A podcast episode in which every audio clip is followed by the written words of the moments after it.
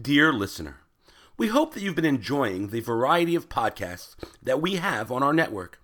Now is your opportunity to help us by telling us a little more about you.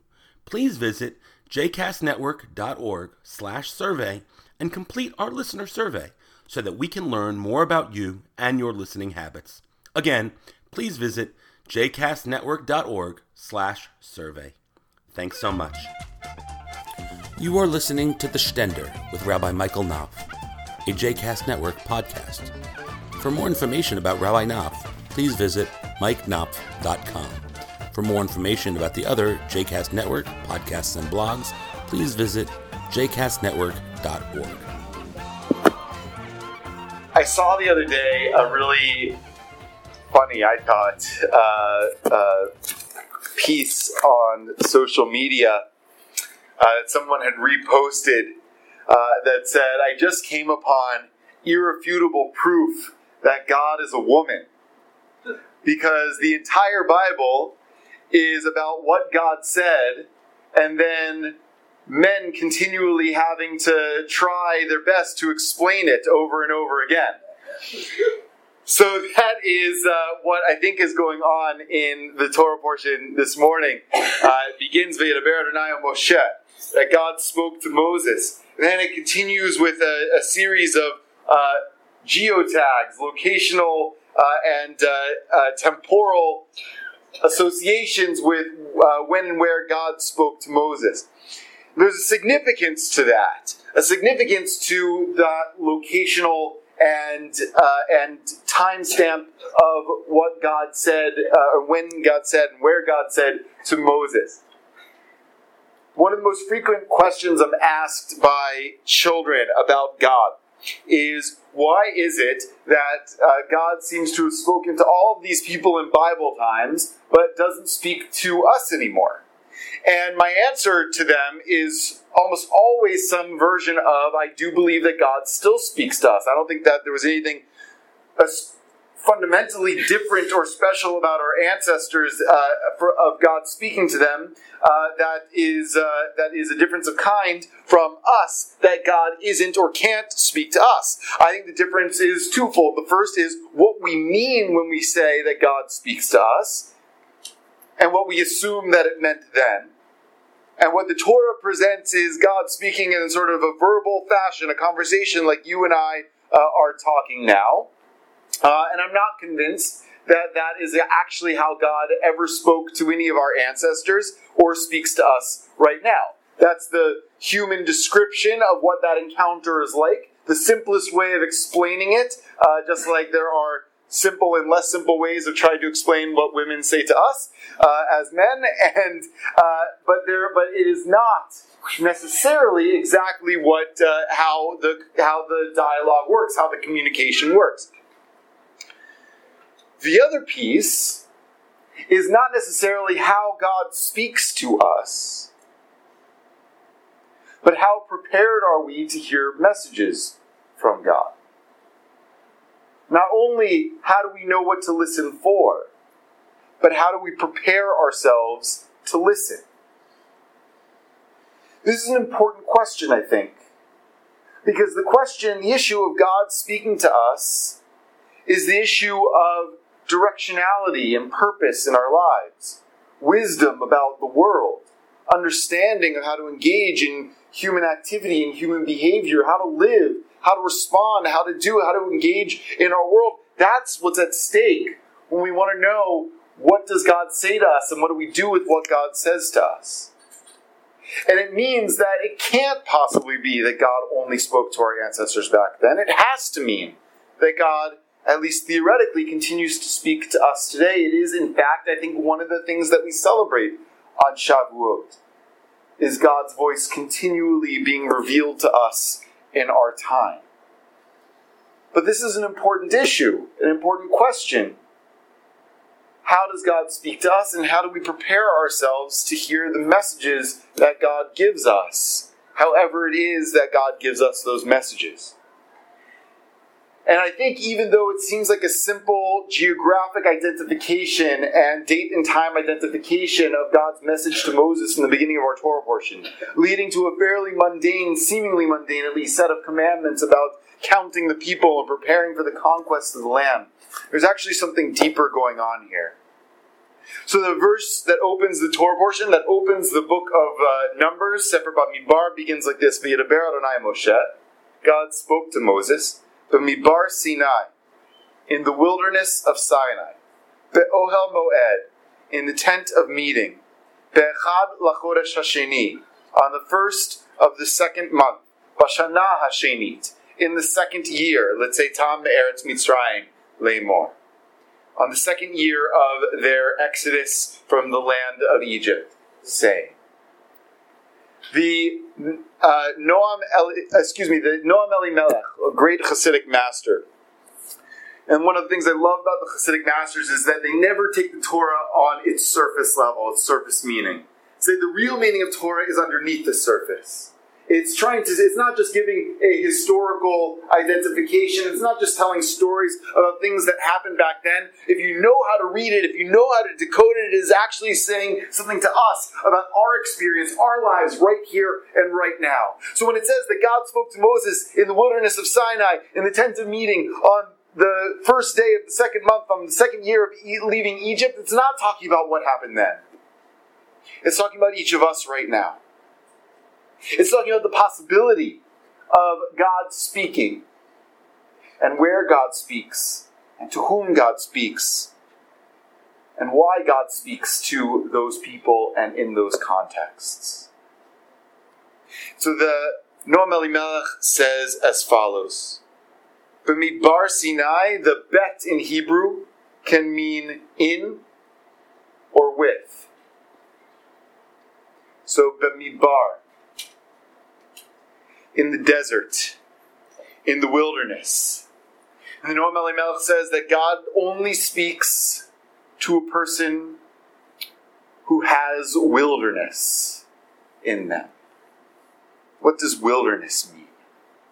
Wilderness is identified in our tradition as being ownerless land. Something that's not beholden to their things or to their property or to their allegiances and alliances. Someone who is totally open on all sides, as wilderness is. So, therefore, God only speaks to those who are open to hearing God, to those who have an expansive view of their, their own selves and their own lives and their own world, a sense of ownerlessness God's, God's voice can only be heard by a person who isn't bound up and tied up and devoted to the things of his or her life, to the ideologies and the nationalisms of his or her life. God's message can only be heard by someone with an open heart and an open soul. And it's not just Bamidbar, it's Bamidbar Sinai, in the wilderness of Sinai. The rabbis of the Talmud ask, why is it that God revealed uh, the Torah on Mount Sinai? And the answer that they give is because, precisely because Sinai is the lowest of mountains, that God revealed the Torah on Mount Sinai. God could have revealed the Torah on Mount Everest. Why didn't God reveal the Torah on Mount Everest? Or on K2? Or on Kilimanjaro? God specifically revealed the Torah on Mount Sinai, say the rabbis, because it was a lowly mountain to remind us that Torah can only be revealed, God's message can only be heard by the most low, by those who are humble, by those who don't have a strong ego, a sense of pride that serves as a barrier between them and God. By someone who doesn't have a sense of, uh, of, of personal exaltation, a sense that they already know everything anyway, a sense that everything that they do is right anyway. A sense that they are already good enough, that they're already perfect enough. God's word can't be heard by such a person. So God spoke to Moses in the wilderness of Sinai, because God's voice can only be heard by a person who makes themselves like Sinai, who sees themselves as humble and as lowly, as undeserving, as absent of the ego that stands between them and everything that is. The Ohel Moed, in the tent of meeting. This has two characteristics. Moed can mean gathering, and Moed can mean festival. And I think that God's word comes to people who feature both of those characteristics, who are engaged in both of those works. The first is gathering. God's message, God's word can only be heard by someone who dedicates him or herself, who involves him or herself in the life of community, in the life of people, who feels interconnected and bound up in the destiny of a group, who doesn't exclude people, who doesn't marginalize people, who makes sure that everybody is included in the gathering, everybody is included in the assembly, eh, who opens up the doors of the tent to make sure that everybody has a place in there. Only such a person, which by the way can only be a humble person, only such a person can hear God's word. And Moed also means festival. It means joy. Only a joyous person can hear God. What does that mean? Only a joyous person can hear God? I think that has to do with our disposition in life, the way we encounter the world. Sometimes being humble, feeling lowly, can lead a person to uh, sort of being like Eeyore. You know, everything is everything is terrible, everything is bad. Right? You're, you you feel so undeserving and unworthy that you assume that nothing good is ever going to happen. And so you look at life and you approach life always as a cup half empty. But there's another way of being humble. There's another way of approaching life and approaching the world, which is to see life as basically good, to direct your attention to see life to filter through the lens of goodness and happiness and possibility and openness and hope. And so we have two kinds of people somebody who views their life through the lens of pessimism and despair, and somebody who views their life, even in the challenges that they have, through the lens of hope and possibility. And only the second kind of person can hear God's word, see the insight that life is offering can see the words that God is teaching them right now, the direction, the way forward in life. Because only a person who approaches life with joy believes that there is a way forward and is just looking for a sign, for a direction of that way.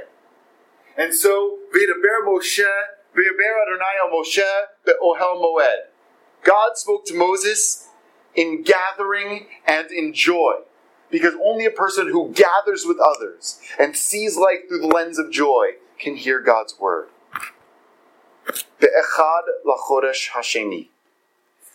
The Noam Elimelech says that this means Chodesh, the, the first of the month is Rosh Chodesh, is a new month.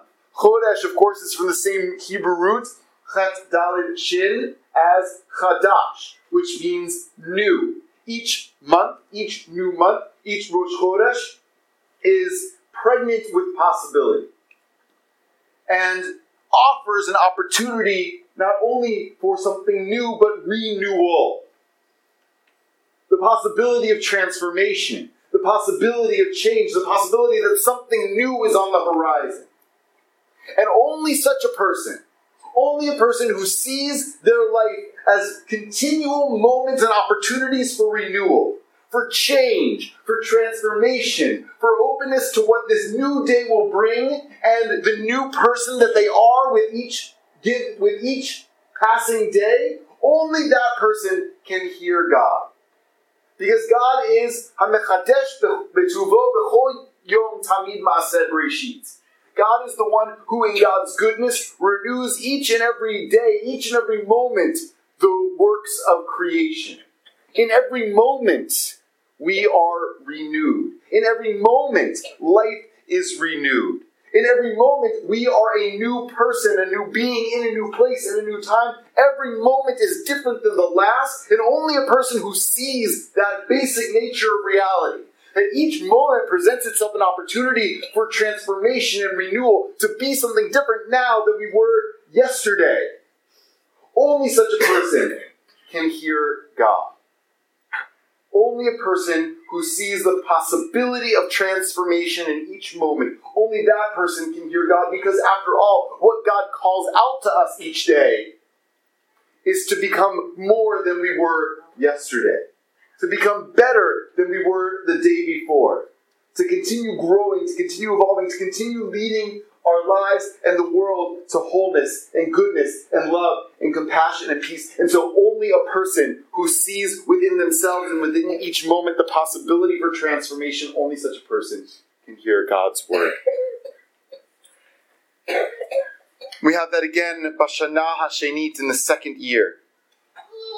Each moment is an opportunity for transformation. L'tzetam Me'eretz Mitzrayim, of leaving Egypt only a person who sees their life in relation to leaving Egypt, to leaving behind those things that bind us and enslave us and hold us back, who entrap us to masters other than the master of all. Only a person who leaves behind all of their pharaohs, who, sh- who breaks, sorry, who breaks all of their chains who sees each moment as an opportunity for liberation from all that holds them back, who sees no master beyond God. Only such a person can actually hear the voice of the divine. You're going to go to the drum? Okay, good. Okay. So when you hear V'yadaber Adonai El Moshe, that God spoke to Moses, it's not so much that God spoke to Moses. It's offering us a window and an insight into what it can mean and what we might do that God could continue speaking to us, each of us here right now. B'midbar Sinai, that we make ourselves a wilderness and like Mount Sinai. Bohel Moed, that we see our lives as interconnected and bound up with the destinies of other people, that we strive to live lives of inclusion, that pursue the dignity of each and every person. Moed, that we live our lives through the lens of joy. Bechad lachodesh hasheni bashana hashenit that we live each day knowing the possibility of newness and renewal and change and transformation. L'tzetam Eretz Mitzrayim, that each moment and each day is seen through the prism of leaving Egypt. When we have all of those features, when we see our world in those ways, when we cultivate those virtues, then we will hear God in our world and in our lives. Today, as yesterday, we, no different than Moses and Aaron, our children, God willing, no different than us.